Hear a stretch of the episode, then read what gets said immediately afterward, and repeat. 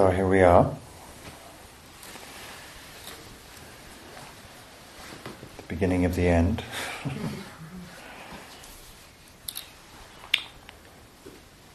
May have seemed like you just arrived, or you're just settling in. Sometimes it flies by, sometimes it feels like seven years.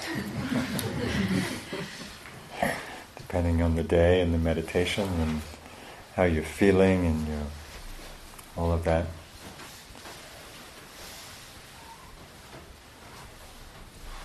So many of you are familiar with uh, the dance of being on retreat, being off retreat, transitions, learning to, as much as we can, integrate or continue uh, practice in whatever way or form from here to our life, to our other life, the unreal life. And um, it's always an interesting part of practice. How we move from intensity and depth to you know, busyness and activity and relationship and work and all of that.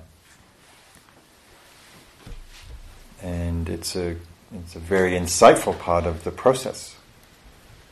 We can have as much insight going home as we've had here. And so I like to think of this as the midpoint of your 12 day retreat. So we're in day six right now. So tomorrow is day seven. So you're in the heart of the retreat. just gets a little busier and more complicated and more interactive and more social and all of that.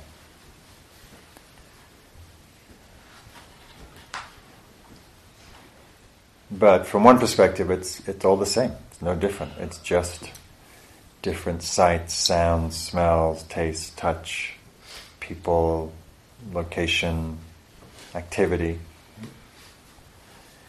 But the practice is the same. Right? Awareness permeates everything, and we simply meet the next moment with as much awareness as we can, as we do here. No different.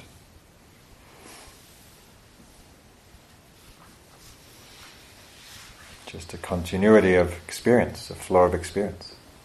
It's a bit like when you're driving along the car, you drive along in a car, in a way we're stationary and life is moving past us.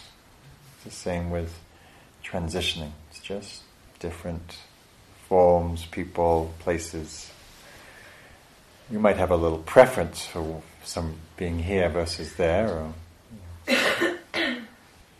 being stuck at, at a gate at Albuquerque Airport because of a flight delay or whatever you get into.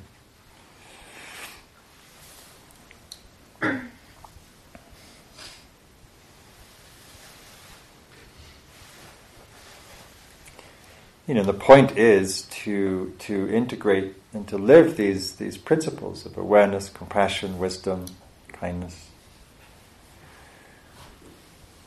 Ajahn Chah was in conversation with a student, and, and they were, the student was asking him about how long they should sit, and isn't sitting in retreat better, and isn't more better, and he says, um, you know, people often ask me how long to sit, and uh, and people often say that the longer you can sit, the better it is. I've seen chickens sitting on their nest for days on end, not necessarily growing any wiser, doing more sitting.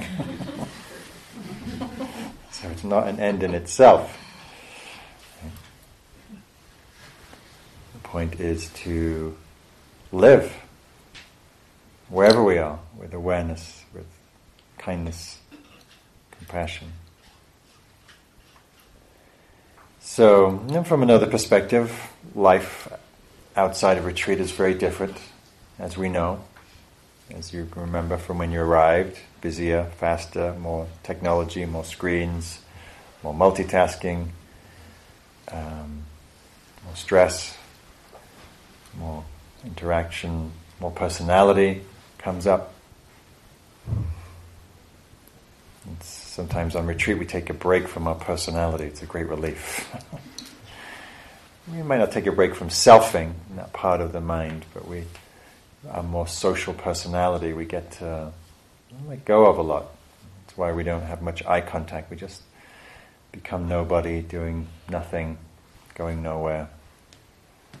And there's something very sweet about that. And then as soon as we start engaging about who we are and what we do and all of that, suddenly our you know, egoic personality starts springing back into place, which can actually be quite jarring and sometimes quite painful, because it's a straitjacket when we when we take birth in that personality as who we are.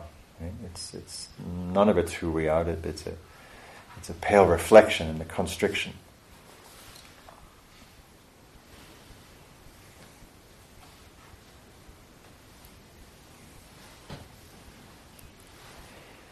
So, so one of the first things that we practice when we leave retreat is letting go.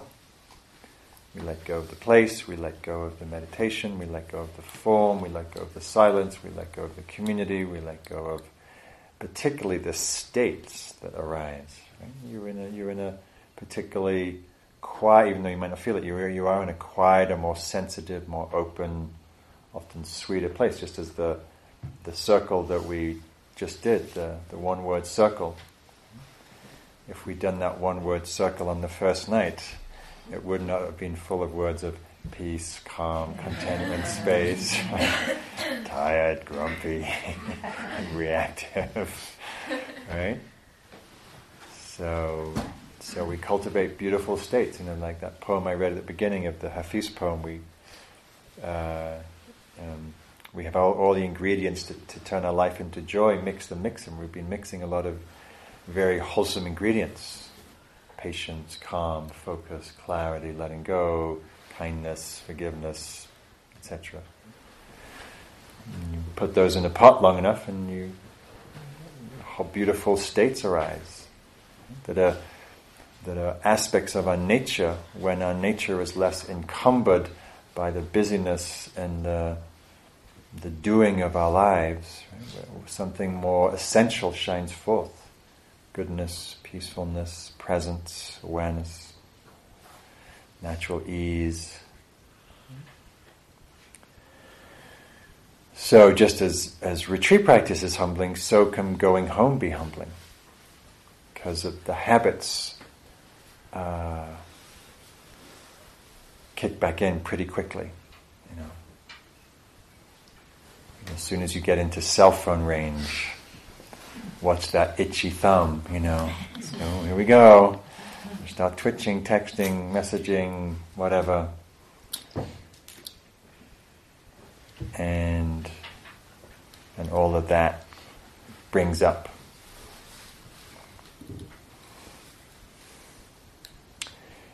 so um, so as I said the the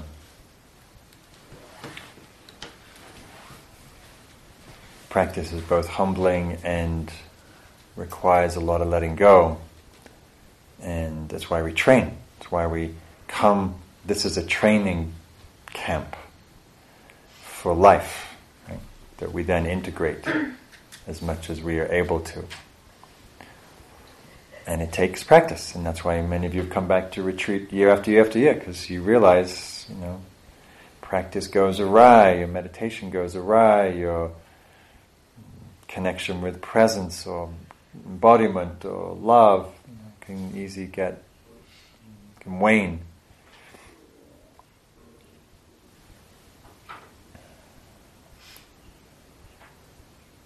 So, as a reminder, this story I like. I haven't read this for a long time, but um, the story by Portia Nelson. Some of you will know this. The, the autobiography in five chapters. Mm-hmm. Yeah. Do I need to repeat that? some of you. So it goes something like there's a hole, there's, I walk down the street, there's a hole in the sidewalk, I fall in, it's chapter one, in five chapters. Chapter one. I walk down the street, there's a deep hole in the sidewalk, I fall in, I don't see it, I'm lost, it takes forever to get a way out, it takes forever to find a way out. Chapter 2, I walk down the same street, there's a deep hole in the sidewalk. I see it, I fall in. It's still my fault, but I get out immediately. Um, chapter 3, I walk down the same street, there's a deep hole in the sidewalk. I see it, I fall in. It's a habit. I know where I am. It is my fault. I get out immediately. Chapter 4, I walk down the same street, there's a deep hole in the sidewalk. I walk around it. Chapter 5, I walk down a different street. but you could think of those chapters as years or decades. How many years have you, you know, you know, things that we learn and we know and we keep digging the same hole and falling in it. Not my fault, blaming somebody. You've got to watch that Brene Brown video on blame when you go home. Um, and then, you know, we're mostly in chapter three. There's a hole in the sidewalk. I see it. It's a habit. So we, you know, with mindfulness, we see our habits just like that. Reading from Fenelon was talking about, we see our habits sometimes aghast, and we fall into the grooves. So with practice, we're trying to create more healthy neural pathways and habits and practices.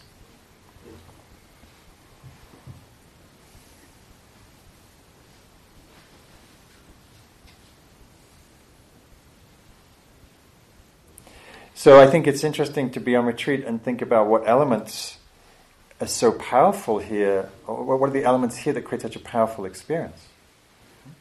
It's not, not necessarily different in your life. You know, there's meditation in your life, there's nature in your life, there's silence at times maybe, moment, middle of night, um,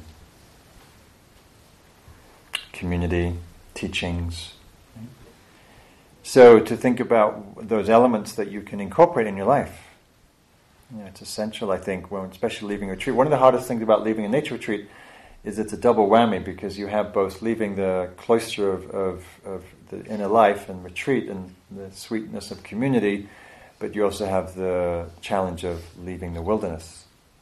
You go back into, you know, driving through some industrial park on the way to the airport or from the airport or you know, and it can seem really, really depressing, actually. It can seem really ugly how we scar landscapes with our malls and freeways and urban development. And so, um, so just to know that, so sometimes it can be a little disorienting as you leave, or a little uh, sobering, or a little sad even.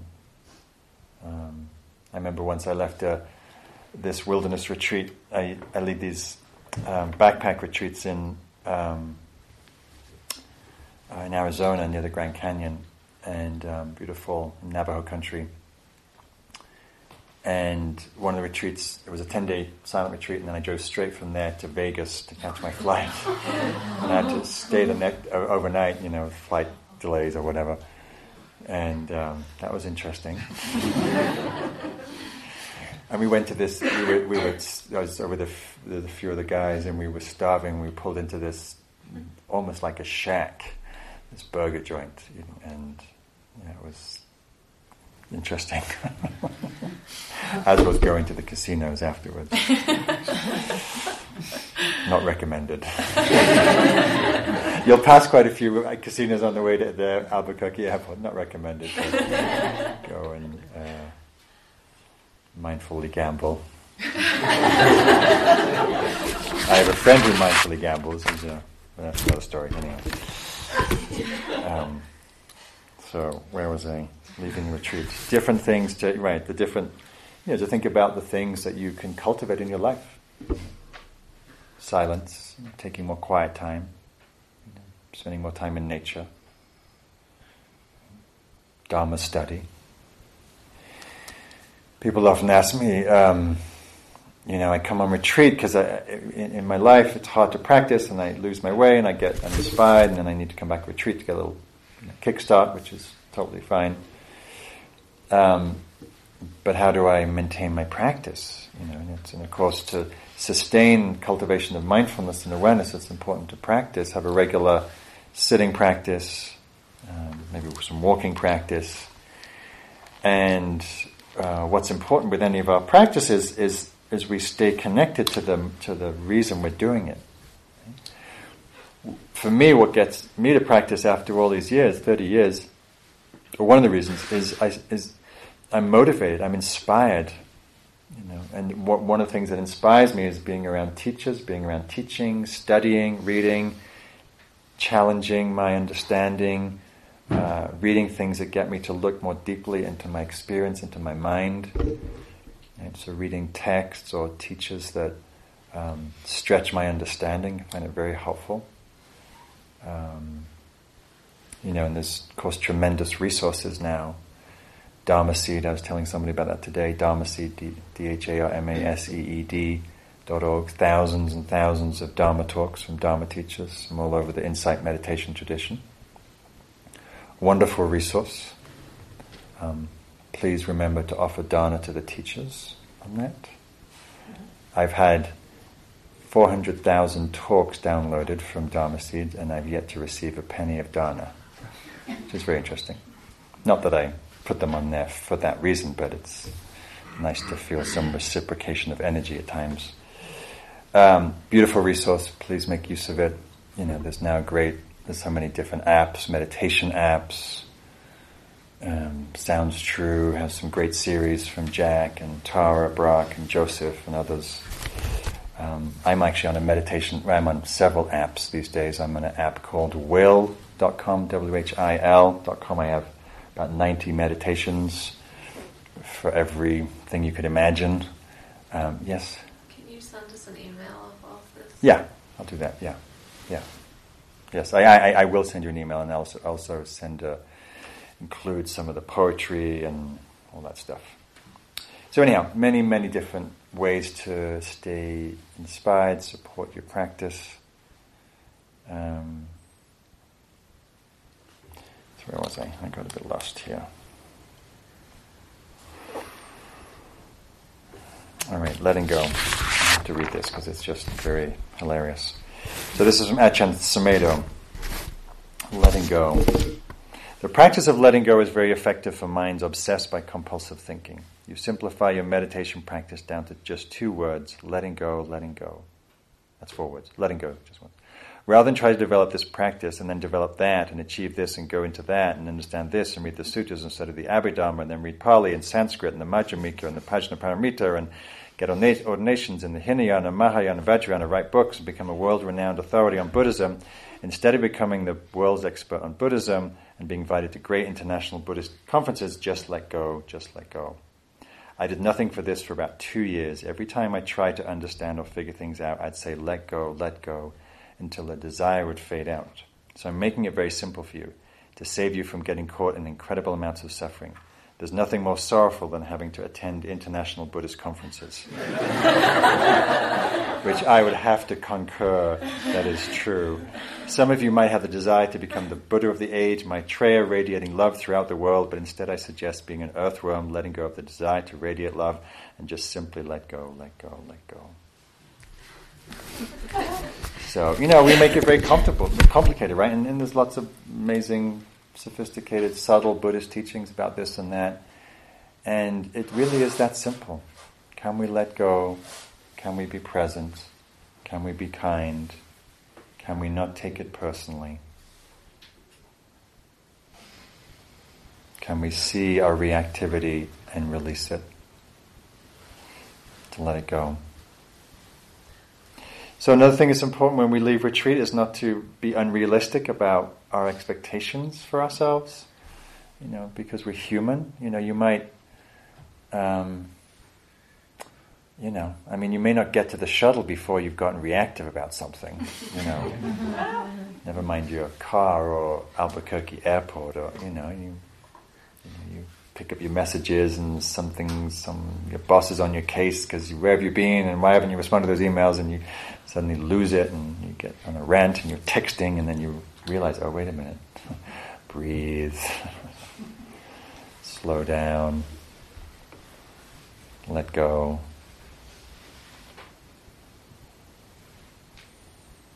And same with our meditation practice. Sometimes we get very gun ho about, okay, and now I'm going to sit an hour in the morning, an hour in the evening, and you know, and that happens for a few days, and then you know, life takes over. Dear Lord, so far it's been a good day. I haven't lost my temper, shouted at anyone, or forgotten anything.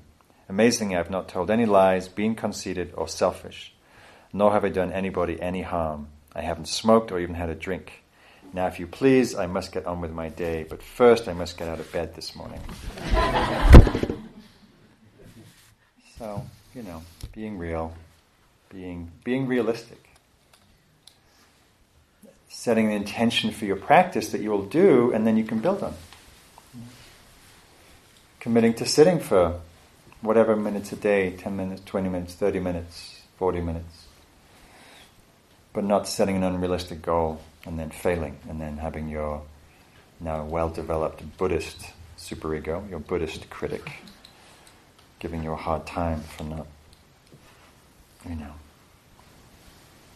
matching up.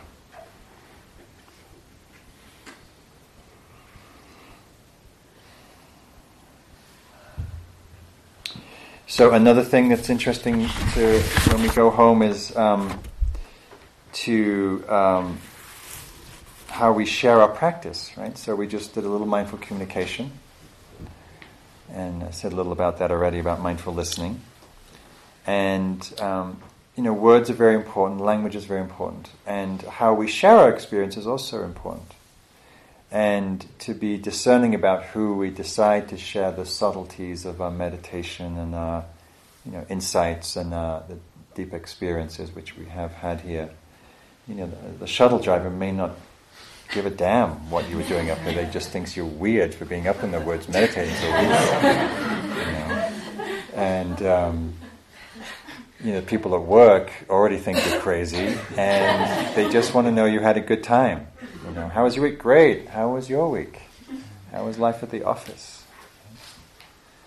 And then, of course, there's people who do care about you and understand what this is about, and will want to know more intimately about insights and challenges and openings and how it's affecting you and living inside you and what was the relationship with nature and there's beautiful things to share of course but to be mindful not and to not over talk it. It's very easy to over talk an experience and it's somehow it can cheapen it a little bit you know or take away some of its um, its um, potency. And of course the other thing you know this is this practice comes out the insight meditation tradition, and a lot of the insights we have is about our significant others, you know, our partners, our friends, our parents, our kids, right? And so we, we might be very keen to share all our insights about them, about what they should be doing and how they should be meditating and being more loving kindness, more kind, and all of that. So. I generally find people aren't that receptive to that kind of insight. I don't know why. I, I'm sure I was right at the time.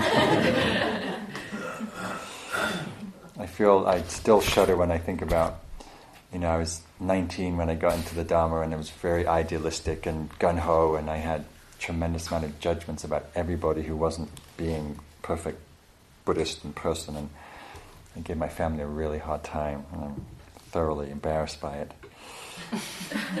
so this is um, so Natalie Goldberg, who lives down the road uh, uh, outside of Santa Fe, um, wonderful uh, teacher and writer, and uh, she's taught a lot at the ranch. And um, she has a story of you know sometimes we go home we get gun ho about you know we get a little evangelical you know about you know meditation and maybe Buddhism and nature and and it, you know, it, as you probably may have noticed, it has mixed results. So this is her attempt. so it's from an article um, from somewhere, and she writes: "My parents are visiting me in my new home in Santa Fe. It's a cool late July afternoon, and we're sitting on the porch. Amazingly, we're not eating.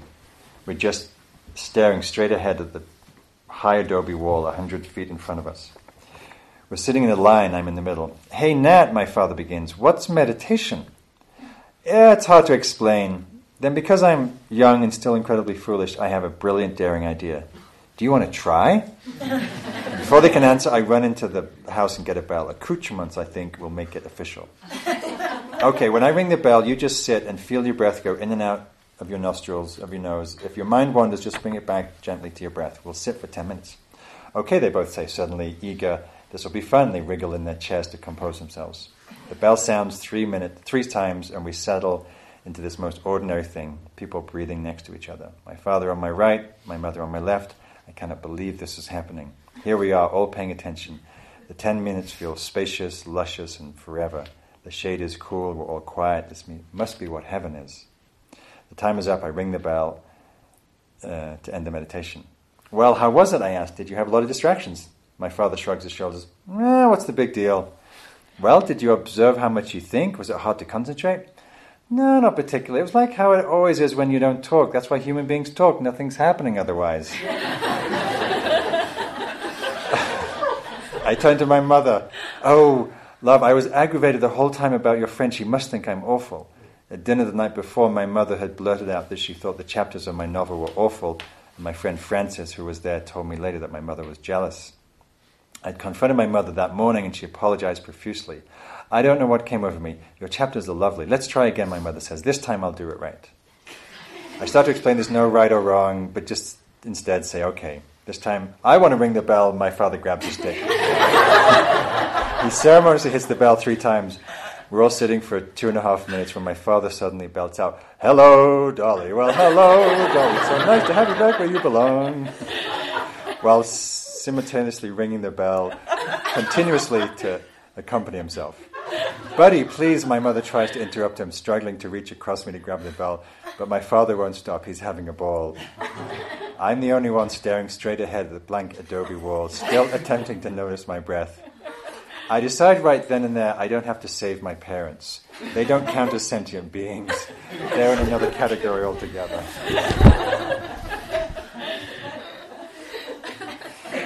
so you've been warned. you know, of course, you know, like if your kids ask you or somebody asks you, you know, of course it's great to share and it's great to have people who are interested. I um, absolutely never talk about my practice or Dharma or meditation unless someone asks. I learned the hard way and I'm very happy to share when people ask, but uh, mostly I, I choose not to unless invited for that reason. um, so, what else?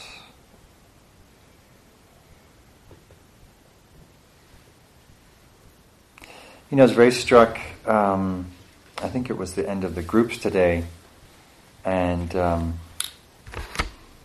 and there's some very touching sharings in the groups.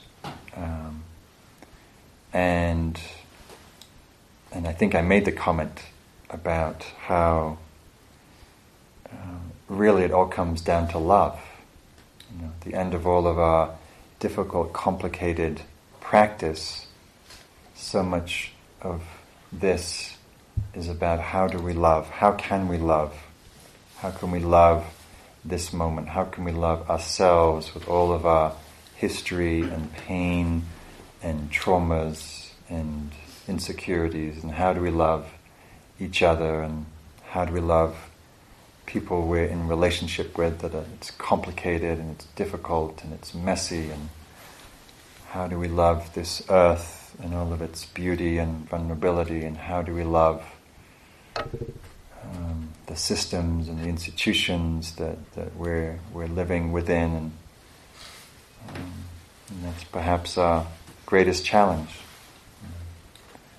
Rilke had a beautiful line about you know, that all the all the work, all the preparation, all the practice that we do is preparation to learn how to love one another, which is the, the, the greatest, most difficult task that we will face. Perhaps. So to remember that also, to remember the the metta practice, the quality of intention of the, having a kind attitude to yourself, to your vulnerabilities, to whoever you meet.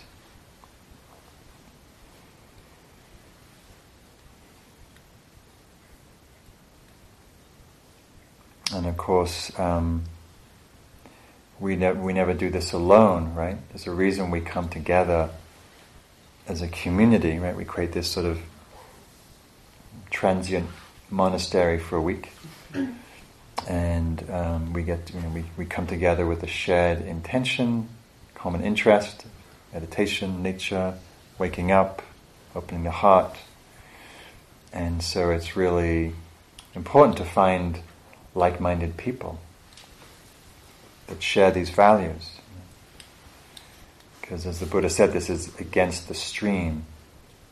And you know, most people at the office or you know, in your community probably don't relate much to what you're doing, maybe a little. And so, um, since practice is so hard anyway, we need the support of others, friends, mentors, teachers, community, sangha, um, to inspire us, to mentor us, to support us, and, and, and vice versa. So, you know, wherever you are, I hope you make use of whatever community or practice center or teachers or sangha or that's in your neighborhood or town. Or, you know, and if there isn't one, you can start one.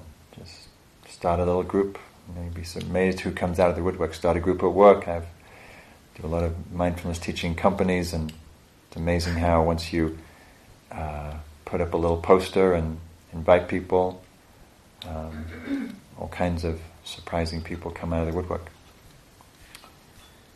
Um, I'm going to be teaching up in Saskatchewan in July in a, a smallish town called Regina, and um, it's in the prairie. And uh, you know, twenty some years ago, friend, dear friend of mine, who was we practiced together in Bodh Gaya in India, and she went back to live. She'd been on the road for some years, and she went back to Regina, and it wasn't exactly the hotbed of Dharma practice uh, back in 1995 or whenever it was. And so she started a group. You know, she wasn't a teacher, but she, you know, put guided meditations on, and they'd read a little book or listen to a Dharma talk from Dharma Seed, and you know, slowly, slowly it built, and you know, friends came, and then friends of friends, and you know, now, you know, like I go there and give a talk, you know, and a hundred people come. And this is a small working town, you know. And so it's beautiful, and she's, you know, retreats, 50, 60, 80 people come on retreat. I mean, it's really quite amazing. Um, so, and it can happen anywhere, you know. So wherever you are, don't think, oh no, it wouldn't happen here. It's people are whatever. Um, so, and it's beautiful to see the Dharma flowering, you know, in most big cities and most towns, and, well, not most towns, certainly most cities.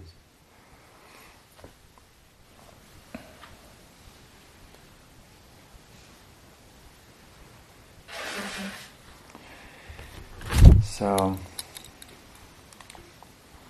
probably lots more to say, but um, just want to say a little about. Bill, do you, want to share some things? I'll ramble on if you don't, but um, Um, maybe one or two. Um, do you want the mic? to uh, as as you go home, Mark was talking a lot about. On. Mark was talking a lot about um, uh, not trying to proselytize, you know, the people around you, and and really keeping your practice to yourself past. And another thing I think that um, is useful is to bring an attitude of kindness, particularly to those people who have made it possible for you to be here. You know, people who've taken with responsibilities, people who have taken care of your kids or your dogs or your plants. You know, um, let my orchid die. so, so just to be aware to uh, meet them with a sense of gratitude because they've you know made it possible for you to have a really you know, wonderful, restful time, and maybe it hasn't been so restful for them. You know, maybe they've actually taken on a lot more than they normally do in order to make it possible for you. So, an attitude of kindness. And then another thing is um, really having to do with the, um, the, the kind of the routine, the, the rhythm that we've gotten into here. You know, it's a very different kind of rhythm than what we normally experience in our everyday lives with the, the screens and the dramas and the you know the schedules and the, the worry and the planning and the you know all of that kind of stuff. We've been relatively free of, of, of a lot of that here, and we've actually really uh, been held by this land and, and sort of seduced almost into its own natural rhythms.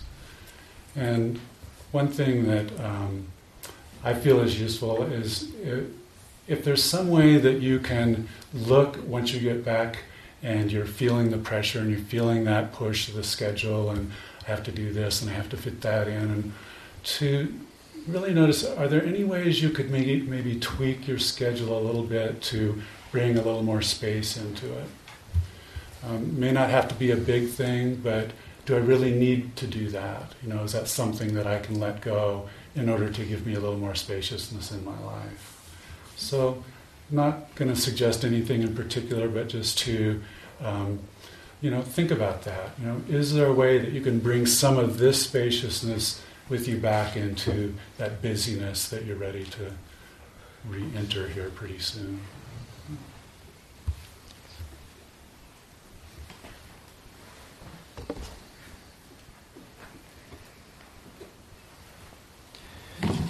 So, and I haven't talked about as much as this as I sometimes do, but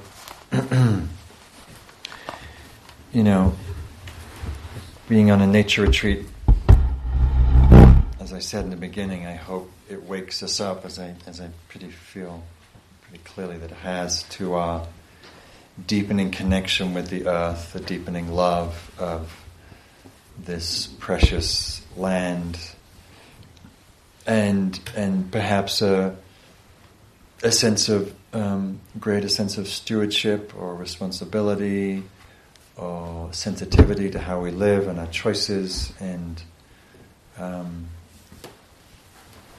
there's a there's a line that I use that um, called it says it goes we protect what we love. I, I created a Facebook page actually called We Protect What We Love, and I started that page um, around the climate around the climate summit in Paris, and um, there was a, there was a lot of really great uh, information circling about uh, really great actions and organizations doing amazing work with climate change. And um, I don't know about you, but I don't find the latest depressing statistic on sea level rise very inspiring. Mm-hmm.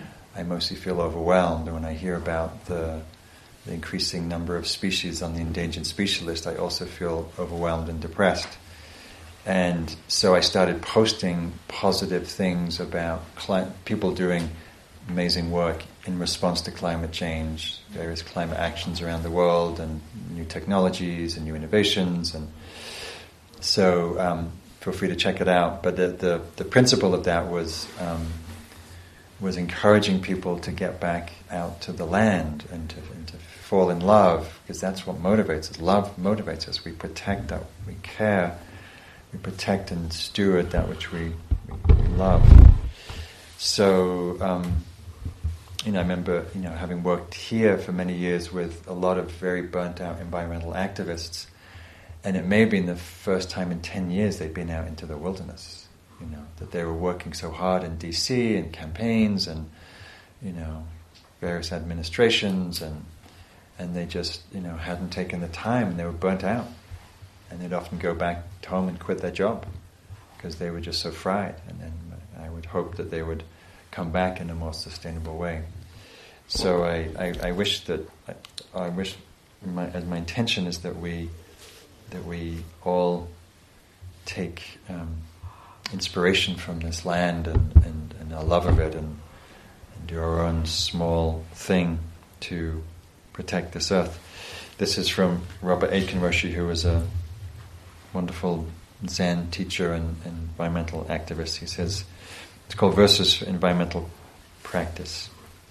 Waking up in the morning, I vow with all beings to be ready for sparks of Dharma from flowers, children, and birds. Sitting alone in meditation, I vow to remember I'm sitting with mountains and children and bears. Looking up at the sky, I vow to remember this infinite ceiling of my life.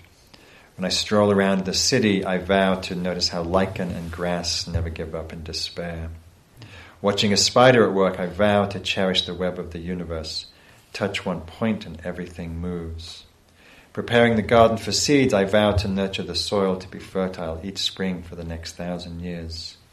When people praise me for something, I vow to return to my vegetable garden and give credit where credit is due. With tropical forests in danger, I vow to raise hell with the people responsible and slash my consumption of trees. With resources scarcer and scarcer, I vow to consider the law of proportion my have as another's have not. Watching gardeners label their plants, I vow to practice the old horticulture and let plants identify me. Hearing the crickets at night, I vow to keep my practice as simple, just over and over again. Falling asleep at night, I vow to enjoy the dark and the silence and rest in the vast unknown. So, many ways to take our practice hopefully environmentally inspired practice into living a life that's more sustainable, living, support, creating communities and ways of being and structures and organizations and actions that are more sustainable and life enhancing.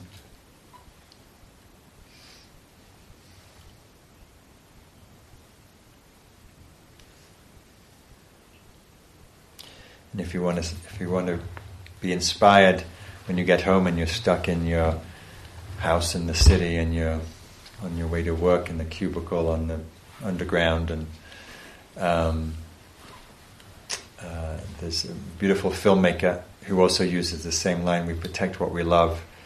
Um, what's his name? Uh, I forgot his name now.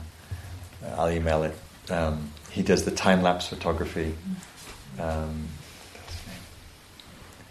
and you know sometimes photography can help reveal nature in ways we can't see with the human eye. So he, he does like the, the you know, seeing you know roses and orchids and mushrooms growing you know in time lapse, and it's very exquisite.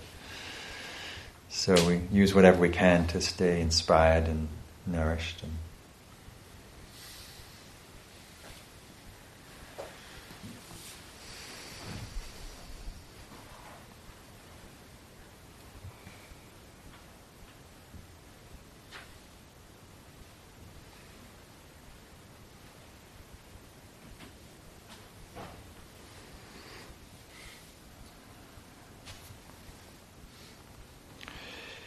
So, um,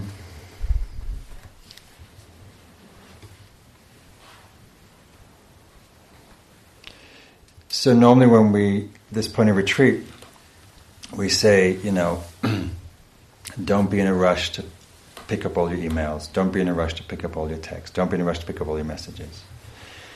If you can wait, especially if you have to go to work the next day, don't be in a rush to read all the papers, and you know we can be we, we can be we're so stimulated. We can be that yearning can be just you know craving, and we buy a stack of newspapers to read on the plane and get easily overwhelmed. And we usually say it's the same old stuff, and it is the same old stuff. But there is something very tragic happened. There was a mass shooting in Orlando and in a nightclub, and 50 people got killed, and 50 people injured. Very tragic. So, it is the same as usual. More greed, more hatred, more delusion. And it's particularly tragic. The person was uh, claimed some affiliation with ISIS and particularly um, painful targeting a gay nightclub. And um, so I'm saying that now so you have a little time to integrate it because you'll see it tomorrow for sure on all the headlines in the news. And it's a particularly painful thing to have to walk into. So just more senseless violence and hatred, and ignorance. So let's just take a moment to sense and metta.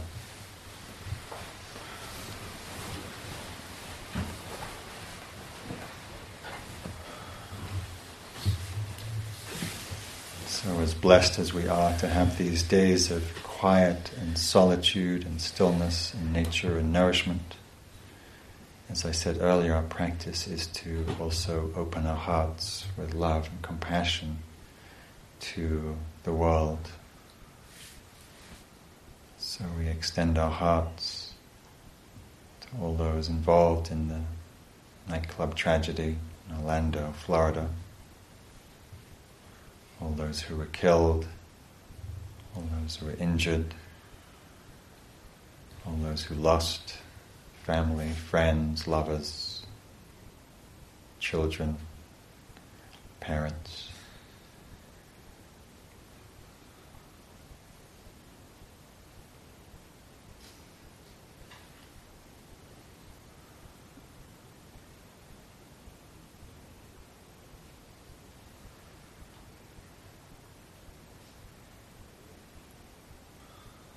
Holding them in our hearts with compassion.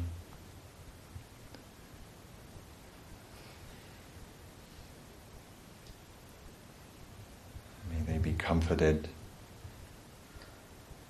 May they be held in love, support. May those who are injured find healing, safety.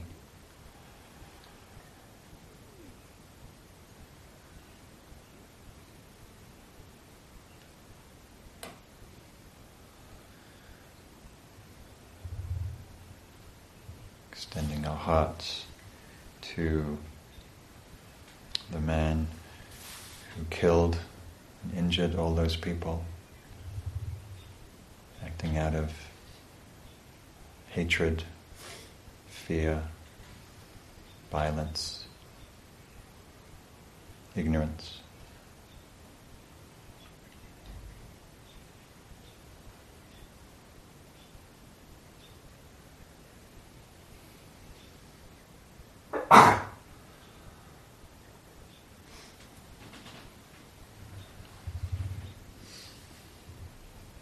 and sending to the broader gay community there in Orlando, all those involved in the senseless bloodshed.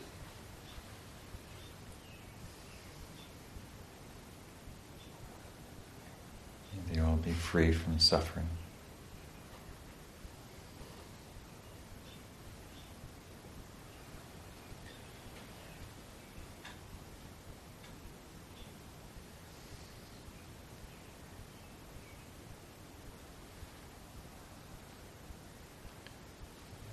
May they be able to find peace and forgiveness in their hearts.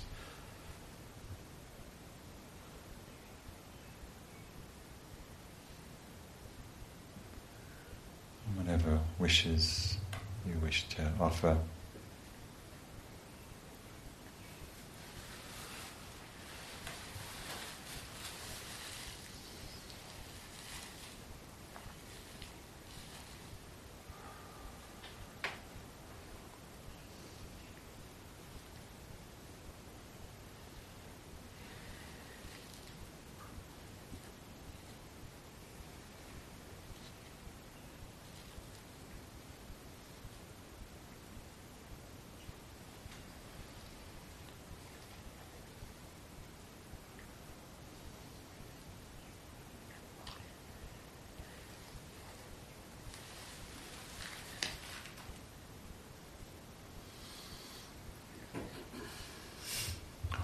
Own heart with tenderness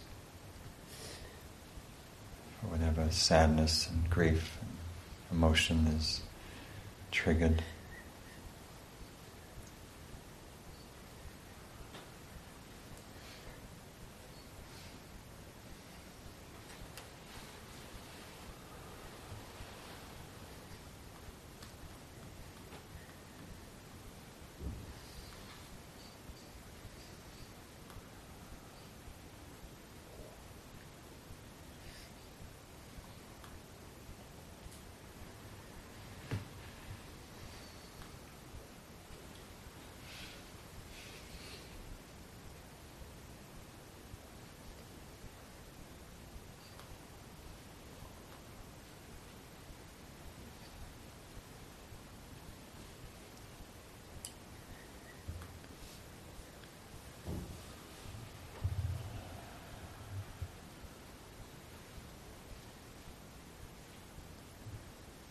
May all beings be free from suffering and the causes of suffering.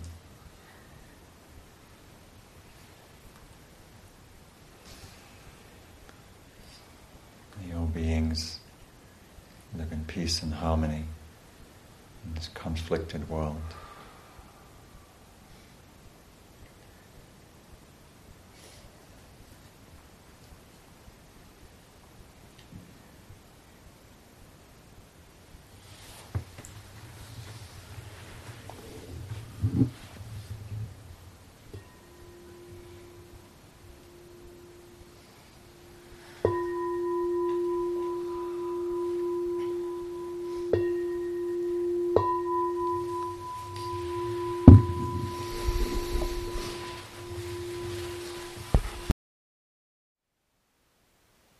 Thank you for listening.